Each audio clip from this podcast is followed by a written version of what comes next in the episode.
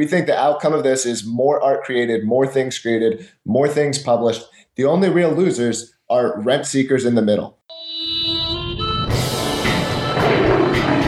Welcome to the Lions of Liberty podcast.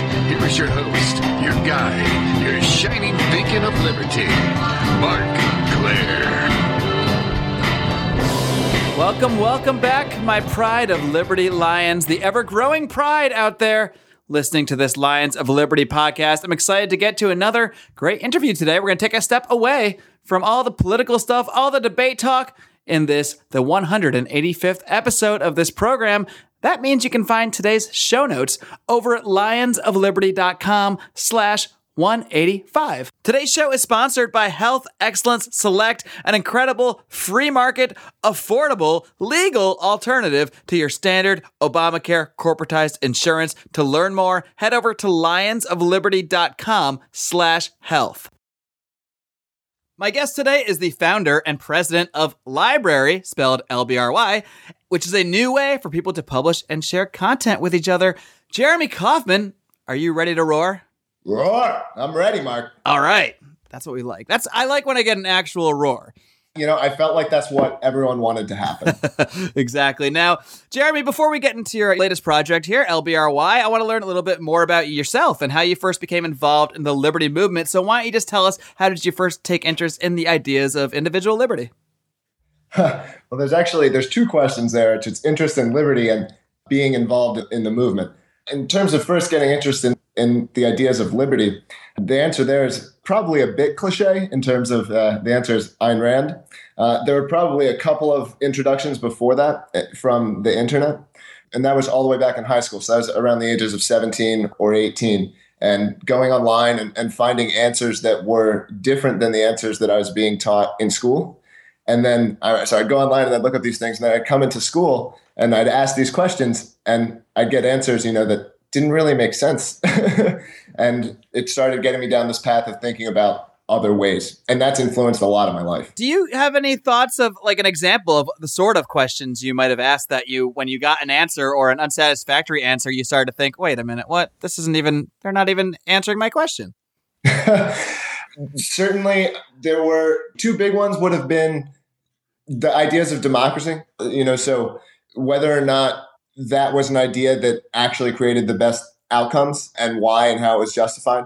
And then another big one was the ideas of whether or not the laws that we had were what the Constitution said. Now, I don't really consider myself like a constitutionalist, but it seemed clear to me that they meant something. And then coming in and saying, well, how does that, you know, justify this other meaning? And the answers there never made sense to me. And that stuff was just sort of brushed aside by teachers or authority figures or what have you.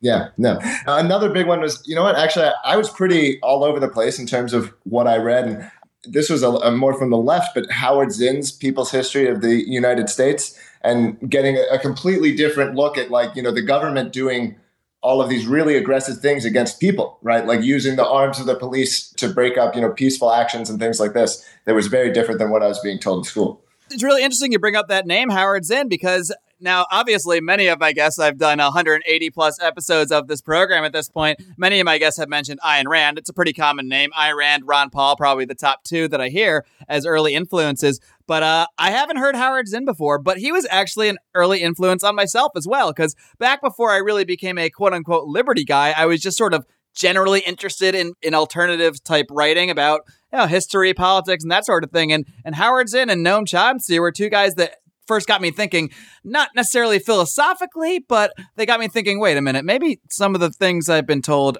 didn't really occur in the manner that I was taught in school. And just like yourself, when you start to question things and, and you're told, oh, well, whatever, that stuff doesn't matter, you start to go, what do you mean it doesn't matter? I'm bringing up legitimate issues here. Like the US government has committed many atrocities here that I wasn't told about in the school. What's the deal with that? And the, I think it's the brushing off of that that even inspires us to dig even deeper. Because if somebody said, oh, yeah, well, that happened and here's an explanation, maybe I would like listen to it and think, okay, maybe there was some rationale behind these atrocities. Probably not. But when you don't get any answer and you're just told like, oh, well, don't worry about that little boy. That's when you go, well, what do you mean? Don't worry about it. This is a kind of a big deal here. And, and that, I think that type of thing really got me thinking on a deeper level when it came to politics and that sort of thing.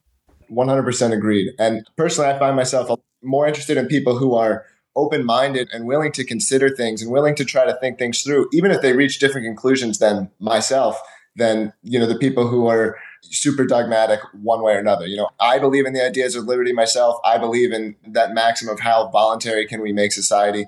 But I also think that, you know, I don't get this sort of angry, riled up sense that some people seem to get towards people just because they don't uh, agree with me on some things.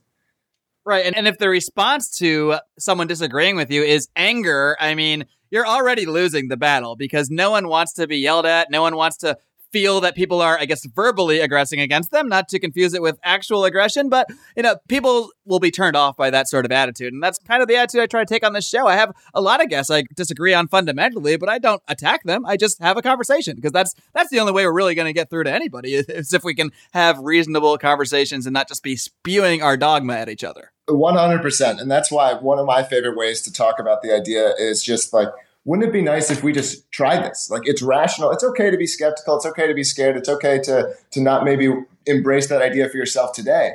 But if there are a bunch of other people who want to, why not let them and see how it works? And that's an idea that I find people are way more receptive to than trying to convince them from first principles or, or convince them that the, the, the Fed is ruining the dollar or these kinds of topics that other people may try to use as the lever to introduce the ideas of liberty, you know? Yeah. So let's dig a little deeper into the, the, I guess the second half of that question is how did you become more involved in I guess what you might call the modern liberty movement? Oh, well, so again in high school, I actually caught attention of the Free State Project back when people actually read Slashdot. So I, I read Slashdot in high school. Uh, I was a nerd pretty early on in my life and spent a lot of time on my computer from the early days. And there was this article about the Free State Project on Slashdot, and it caught my attention. And I kind of you know, I would see stories about them over the years. And when it came time to start this company LBRY, the the other co-founder, his name is Jimmy Kiselak, he was considering joining the project. And I was currently living in the city of Philadelphia, didn't have too many strong ties to that city in terms of work at that point. And he was talking about moving. I said, you know what, Jimmy, if you move, I'm going to come up and I'm going to move too. And people talk about the Free State Project as being like a bunch of activists, and I, I guess I've started a company that's inspired by the ideas of liberty, but I still don't really see myself as an activist. I don't, I don't wake up and have that as part of my identity. You know, I'm just trying to do my bit to do some work or something like this. I don't, I don't see myself as a warrior, a crusader, or these kinds of things. So you don't wake up every morning and follow around, um, I guess, uh, traffic enforcement and put money in the meters and all that stuff. hey, you know, they they do get some flack. I guess it's me again, just trying to put a positive spin on it. You know, there is that Overton window, and so maybe they help there, and uh, maybe some of us will be the reasonable free staters in, in contrary to some of their behavior. Probably not the best public image that that's gotten, but it also does get attention. So I don't know. It can be looked at either way. Hey, if they were filling my meter, I'd certainly be thrilled about it. I'll say that. But uh, so why don't we talk about library LBRY a little bit more here? What exactly inspired inspired this project, and what's the, what's the goal? So two questions there again. Let's do goal first because that's actually shorter than the inspiration. All right. The goal is we want to provide one way. We think of it as one box is the way that we'll explain it. That's going to let you search and find any piece of media or information that's ever been created or that anyone wants to publish to the network.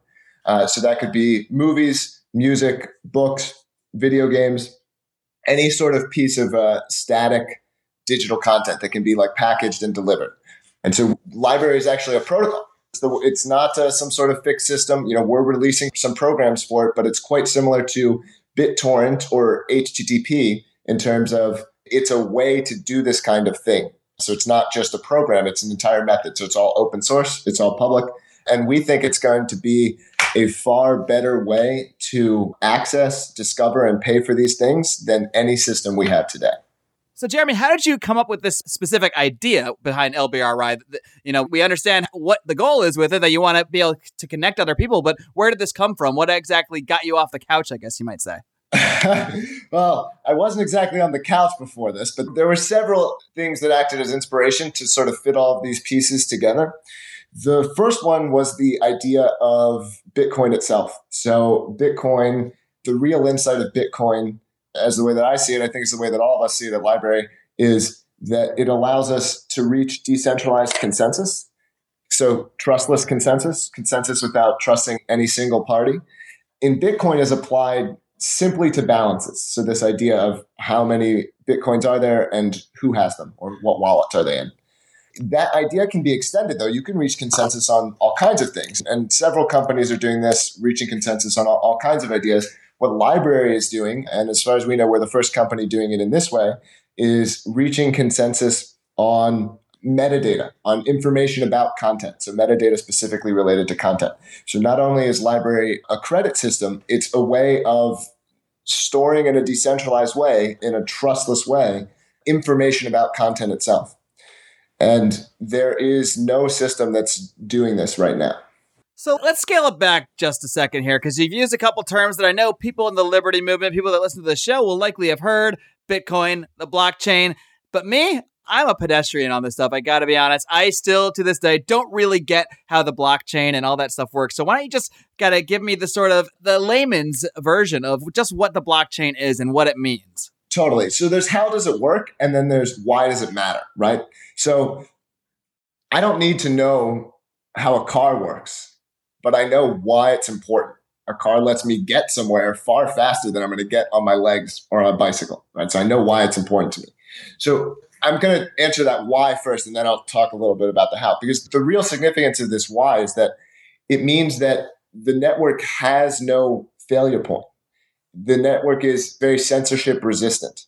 Uh, I would hesitate to say censorship proof because you know there are ways that you could censor LBRY, right? You could shut down the internet, but the only ways to censor this protocol would be very, very high level and somewhat absurd things. And this was never possible until just a couple of years ago. And this is an amazing thing, and we're going to see the repercussions in a number of areas. And so, how does it do this? And this is where it starts to get complicated, it starts to get technical, and you don't necessarily have to understand all of it, but basically, sure, because this is the part where my brain usually starts to slowly uh, explode. So let's try to to uh, figure this out in a way that yeah. won't make people's heads explode. so the idea is you have some really, really hard puzzles, and these puzzles are really difficult to solve. So if you are trying to come up with an answer to the puzzle, and they're mathematical puzzles, right? So, and you could literally think of them as like, is this number the answer to this puzzle, right? Uh, but they're really, really hard puzzles, and you're trying really, really big numbers, and it's a bunch of steps to do manipulations on this number to figure out is this the solution to the puzzle. When you find a solution to the puzzle, though, and you tell other people about your solution, it's really easy to be like, yeah, that's a solution. So you could actually think about it. What's happening in reality isn't similar to a physical puzzle you know, like when I say a physical puzzle, I mean a, a puzzle with puzzle pieces. But it's kind of like that in the sense that it's really hard to put a puzzle together. But if someone's put a puzzle together and claims that they've put a puzzle together, it's uh, pretty damn easy to, to see if they've done that, right? It's, oh, that's the puzzle, you know? And that's exactly what's happening. And so people are around the world with their computers racing to solve these puzzles. And when they solve these puzzles, that becomes the new consensus uh, it becomes the new state of all of these balances. And that's when everything updates. And then everyone goes, oh, well, that guy solved the puzzle in this mathematical way, proves that these are the new balances. And everyone can then see that and verify it at that point. Is that? Yeah, that's the right. idea. So I am yeah. following along. Okay. Totally. That's pretty much it. I mean, you can talk about it in more detail in terms of how it happens or what it does, but you, through these mathematical puzzles and people competing to solve them, you're able to, in a trustless way, without needing to trust one party, reach a consensus about practically anything. It doesn't have to just be balances. It could be a consensus on any number of, of states or properties. So, does someone need to really understand these concepts deeply to use LBRY, or is this set up in a way that someone like me, who clearly doesn't really get the ins and outs of it, can just can just start using it pretty much right away? I mean, how much does it take for someone to get involved in this? Well, so there's what we're aiming for, and then there's what's possible today. Our end goal here is something that is super user friendly, and that is my background actually. Uh, so before LBRY and still currently, I founded a company, a software as a service company that's used by hundreds of thousands of users. And I have a big background in creating good user experiences, creating things that are understandable, that are for normal people, you know, and that's our goal. We want to give people a user experience that is stupid simple, so easy, right? These Bitcoin and BitTorrent and these kinds of technologies, they're very difficult for a lot of people to use. And we're trying to come up with a system that is, they honestly don't even need to know that much about it to be able to use it. So it's very much aimed in that way. Now, what's possible today? We're currently in an alpha test, and that alpha test is for more technical users. But if you are an OS X or a Linux user, you can alpha test our client. And that's on our website at lbry.io. And if you do that, we are giving rewards out for early testers. And if you believe in the idea of LBRY, that's really the biggest thing you could do, either to perform that test or to bug your friends and tell them about LBRY and ask them to perform that test. Jeremy, in a few minutes, we'll talk more about just who benefits from LBRY and just who might be opposed to it. But first, I want to take a minute to tell my audience out there about our amazing sponsors at Health Excellence Select. Because as someone who purchases my own health insurance, I had become extremely frustrated at my escalating premiums and deductibles after the implementation of Obamacare, and this forced me to seek an alternative. And I found that alternative in the concept of health sharing, where groups of like minded individuals get together to voluntarily cover each other's medical costs. Health Excellence Select will help you take charge of your healthcare without having to deal with all the cost and hassle of handling paperwork and spending hours on the phone with bureaucrats just trying to get paid. They will handle all the dirty work for you while also providing tons of valuable tools to help you stay healthy. Listeners of this program can get the VIP treatment and get signed up directly by my great representative, Jeff Cantor. Give him a call at 440 283 6849. Tell him Mark from Lions of Liberty sent you. Until then, head on over to lionsofliberty.com slash health for more information. So, who's really going to benefit from this program? I mean, do you think that this is something that'll help artists and content creators distribute their work, you know, more easily or to a wider swath of people without having to rely on some major corporation to pick up and distribute their content? So we think there are a ton of winners and a couple of losers. So the winners are the end consumers who will be able to get content more cheaply, have more content, have better access to it. We think the winners are the content creators themselves, the publishers, the artists. We think they will get more of the money for the work that they create than they did previously. We also think an aspect of this is, you know, the winners are basically humanity as a whole, everyone. We think the outcome of this is more art created, more things created, more things published. The only real losers are rent seekers in the middle, people who use certain methods to extract more money out of both artists and consumers and don't frankly deserve it, in our opinion. They're not contributing that much. They're getting in the way. So let's hone in on the target a little more here. Who exactly are these rent seekers that you're referring to? Large media companies, companies who, in order to release your content, tend to want to own your content, companies who don't value, you know, connections between artists and their fans. You know, companies that are trying to get as much money out of things as possible, right? Examples, just absurd stories like uh, Warner Brothers, who for years was charging people, you know, $100,000 or something like this to sing Happy Birthday. Or companies that there's a story out recently that we were talking about on our blog uh, of Anne Frank's diary was like about to enter the public domain.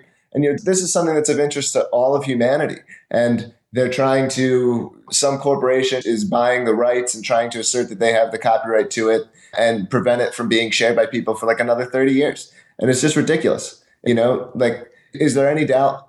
I mean, I look, I want to probably enter like some bad territory to be like invoking the memory of Anne Frank, but like, I can't speak for her, but I doubt, I think she would have wanted as many people to read that story as possible. Like, she doesn't care about some company extracting as many dollars out of that story as they possibly can. How does that help anybody? Sure. In the case of Anne Frank, it's not like she sold the rights to her book or anything or signed some contract um, you know to make sure it was restricted for an x number of years just a certain company has those rights for whatever reason and they get to control things i guess up to a certain point yeah and so a lot of what LBRY is saying is like a lot of what LBRY is designed to do is let people and the communities follow their moral norms so if the community really doesn't want some content on the network they can actually get it off of there. Some of the other systems promise you, like, yes, you can, we're going to give you this very reliable address. LBRY is actually this like full bidding system where if the community really doesn't want content on there, they can push it off, they can blacklist content, these kinds of things.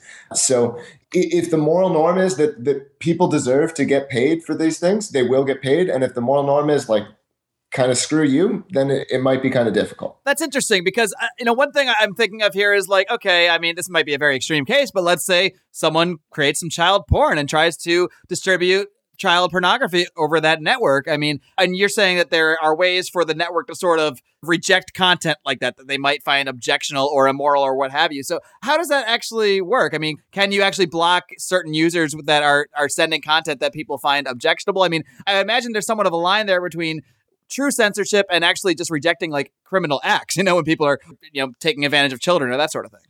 Right. So when you're running a LBRY client as what we call a host, so a host is someone who contributes their disk space and bandwidth to the network, and it's part of what makes the network possible. So when you're running as a host, your client is generally it's pretty dumb. It basically sees these blind bids flying through the network for chunks of information and it doesn't know what's in those chunks of information. They're encrypted chunks of information. So it just sees these bids happening for these encrypted chunks of information. And so it doesn't know what, what information it's getting if it chooses to host that. That's the default standard setup of LBRY, which is this very, very naive clients don't know what they're doing. But then on top of that, there is a possibility for a blacklist system. So a hash is a unique signature for anything for a file, right? So it's basically a much shorter thing. So rather than you know a whole movie is uh, some two gigabyte file, you could have a hash for that movie that is you know maybe 50 characters or 100 characters. And it's a unique signature you know only that two gigabyte file would be able to generate that hash. And so hashes are, are what the client is seeing go through the network. And actually in the case of LBRY these hashes are never the whole file they're chunks of the file. So it sees these hashes it chooses to pick them up. It can then subscribe to a sort of blacklist system. So this list of hashes that are bad hashes right? I don't want to host these hashes. So the idea there would be that any party could generate this kind of list, right? So if the community feels that this type of content is really bad, this could be content that's published, you know, by the people who aren't the rights holders. It could be child pornography. It could be whatever. Then the clients will have the ability to subscribe to those lists. Our clients will almost certainly, well, not almost certainly, certainly will be subscribing to these lists. So the clients that we officially release will be subscribing to these lists. We've been working with lawyers from day one on LBRY. We have very clear legal obligations to censor our search results or search results in any clients, you know, that we provide. So that's step one of the filtering is that there's this blacklist system. The other method that keeps content off the network is this will probably be its own conversation, Mark, is how bidding in LBRY works. So how the name reservation system works itself. So when I say the word name, that's like a URL. So the example that we use most frequently with LBRY is the movie It's a Wonderful Life. That would be located most likely at the name Wonderful Life. If you wanted to get directly to that piece of content, once you have the LBRY software installed on your computer, you would actually just go into your browser and type LBRY colon slash slash wonderful life. And that movie would start streaming uh, within a matter of seconds. And that name, though, is not owned by anyone, it is only reserved. So the person who has committed the most credits, has tied up the most credits so that they can't be spent, controls where that name resolves to. And if someone else comes along and wants to commit more credits to control that name, after a certain period of time that gives either the original owner or the community at large to step up and counter that bid, the name will transition. So this means that you can also sort of hunt down people who have names. It means that if someone is using a name illegally, the proper holder can immediately take that name over and stop that person from profiting and make the profit themselves. And this design, which a lot of people do, I'll be honest, they react to it with skepticism, but it's inspired by a Nobel Prize winning theorem called the Coase theorem. And we believe that it dictates that over time, the proper outcome or the most efficient outcome and the outcome in the real world will be that the rights holders control almost all of the names in LBRY. So you think because a lot of people might listen to you know this concept of LBRY and see it as sort of I, I guess a way for people to get around compensating the people that should be compensated, I guess, for certain works. But you're kind of saying that over time, this will actually help people with that. Is that maybe that, my layman's interpretation is wrong here? But no, that is absolutely what we want to happen. Mark, if the outcome of LBRY is that rights holders, when I say the right, I'm sorry, I, I really shouldn't say rights holders. I mean the publishers, the creators, the people who actually make the stuff. If they don't end up making more money in the system, we've failed, and it was absolutely not what we intended.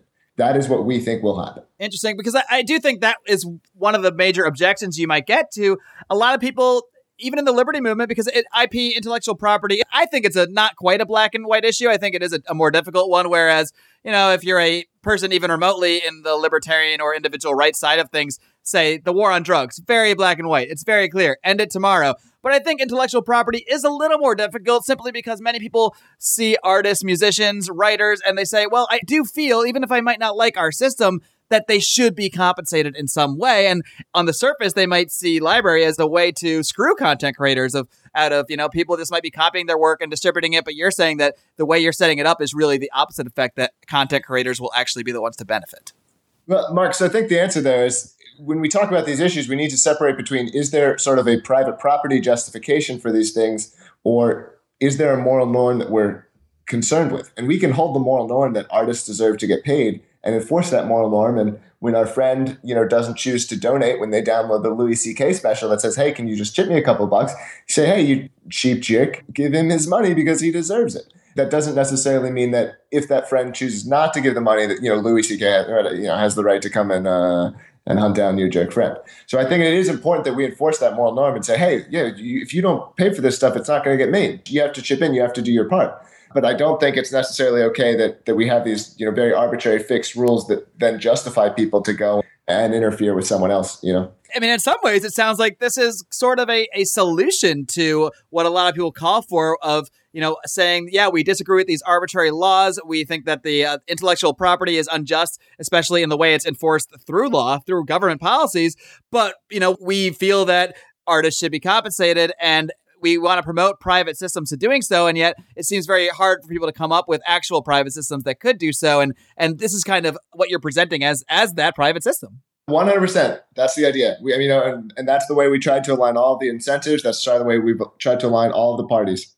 The way that I think about sort of entrepreneurship and creating companies is government creates these inefficiencies, and then the job of the entrepreneur is to design a system that that routes around those inefficiencies and restores them, you know, to make it as efficient as possible. And I think this is this is our attempt to do that. So, do you have any legal concerns with this business idea? Because I mean, I know you've brought on lawyers. I know you've got Stephan Kinsella, who, by the way, was the first guest ever on this podcast. Woo! To help you guys out with this. And I know the Justice Department targeted Kim Dotcom, who, you know, had Mega Upload, which is basically just a hosting service. And, you know, he's been a, a constant target of the Justice Department. So I, I have to imagine you're you're have that kind of stuff in mind when you're approaching this.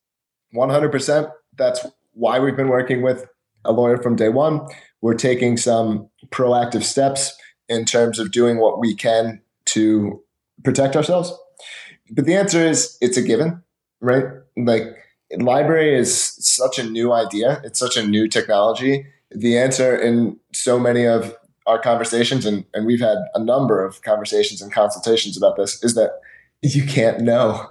You can't know. And so if it's not that clear, it's a given that you're you're going to get sued. So, you know, we think what precedents there are are on our side in terms of there not being issues with LBRY. Like now there are some people that could very clearly be liable if they use LBRY in certain ways. So, if you are paying for content that you don't have the rights to access, from the person who's publishing it, both the person receiving those funds and the person paying those funds are very clearly breaking the law.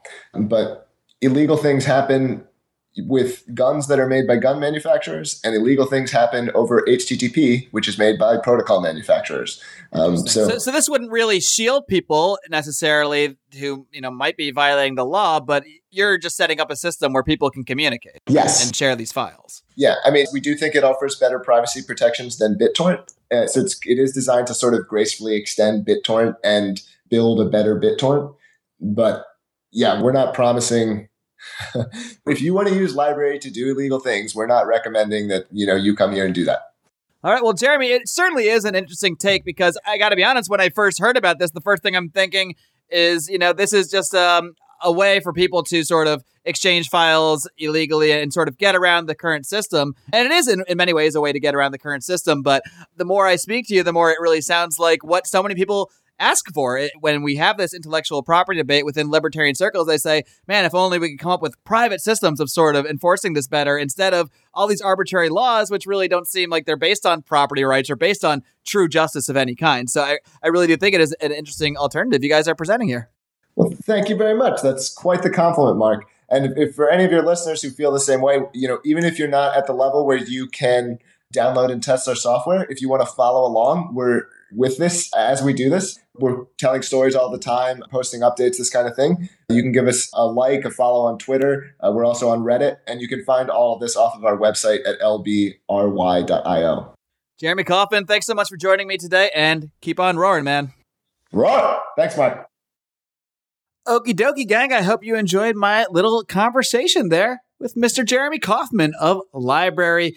And, you know, I got to admit it, at first I kind of thought this LBRY thing was going to be just another method by which people would try to subvert the possibly legitimate, depending on your view of IP, copyright claims to many works out there. And but the more I got to hear Jeremy's vision of how this should work, uh, it actually sounds to me like a potentially great free market solution for those that do hold a belief in intellectual property to some extent, but might have a lot of the same issues that I have about how that concept is applied, how governments the world over at times quite vehemently prosecute people for copyright violations. Where under this system, it seems like people might even have a method for ensuring that the proper individuals, as in the actual content creators, receive credit and therefore profit off of their work without having to sell it to some huge corporate middleman like Netflix or Amazon or, or what have you. They can do it for themselves. All they need is a computer and to set up, you know, an account and set up a bunch of blockchain stuff that I will fully admit that I don't get, but it does sound interesting to me. And I'm not endorsing it, but I am intrigued by it. And if you're intrigued by the conversations on this show, much like the one you heard today, there are many ways you can help. First, the absolute number one thing you can do to help this program is to go subscribe on iTunes. Even if you don't listen there, that is the number one podcasting platform, the number one place people are going to find this show. And the more subscribers we have, the better chance people are going to see it based on the way iTunes does these things. Another thing you can do to help out while you're over there is to leave us a five star rating. Of course, if you feel this program is worthy of that, and a great review. Hopefully, a great review. I can't tell you what to write about this, but if you've made it this far, if you've made it to the close of the show, I gotta think you're at least somewhat enjoying what's going on here. So please leave us a great review while you're there as well. And just remember, guys, you are the marketing team. You are the marketing budget. If you enjoy this program, share it on your social media, share it with your friends and your family. You can find us on our social media on Facebook at facebook.com slash Lions of Liberty, over on the Twitter at Lions of Liberty. And if you want to join the conversation with us a little more closely, a little more personally, you can come to our private Facebook group. That's called the Lions of Liberty Forum. If you just type that in your little search bar on Facebook, you should find it. Also, of course, link to it in the show notes for this program. Just come on over, request to join, and as long as you look like a real person and not some sort of spam bot, I will let you right on in to join the conversation with us. Guys, next week is a very special week because we are featuring the return of a man who's been somewhat on the shelf for the last few weeks physically, not mentally. His mind is as sharp as ever, but he's going to be back for what is maybe somewhat sadly a moratorium on the campaign of one Rand Paul. That's right, I'll be welcoming in Brian McWilliams for the final edition of Rand Paul's and Minus's. We will take a look back on the good and the bad of the Rand Paul campaign. Of course, in between now and then, you've got another edition of Felony Friday this coming Friday with John Odermatt. Until then, folks, live long and live free.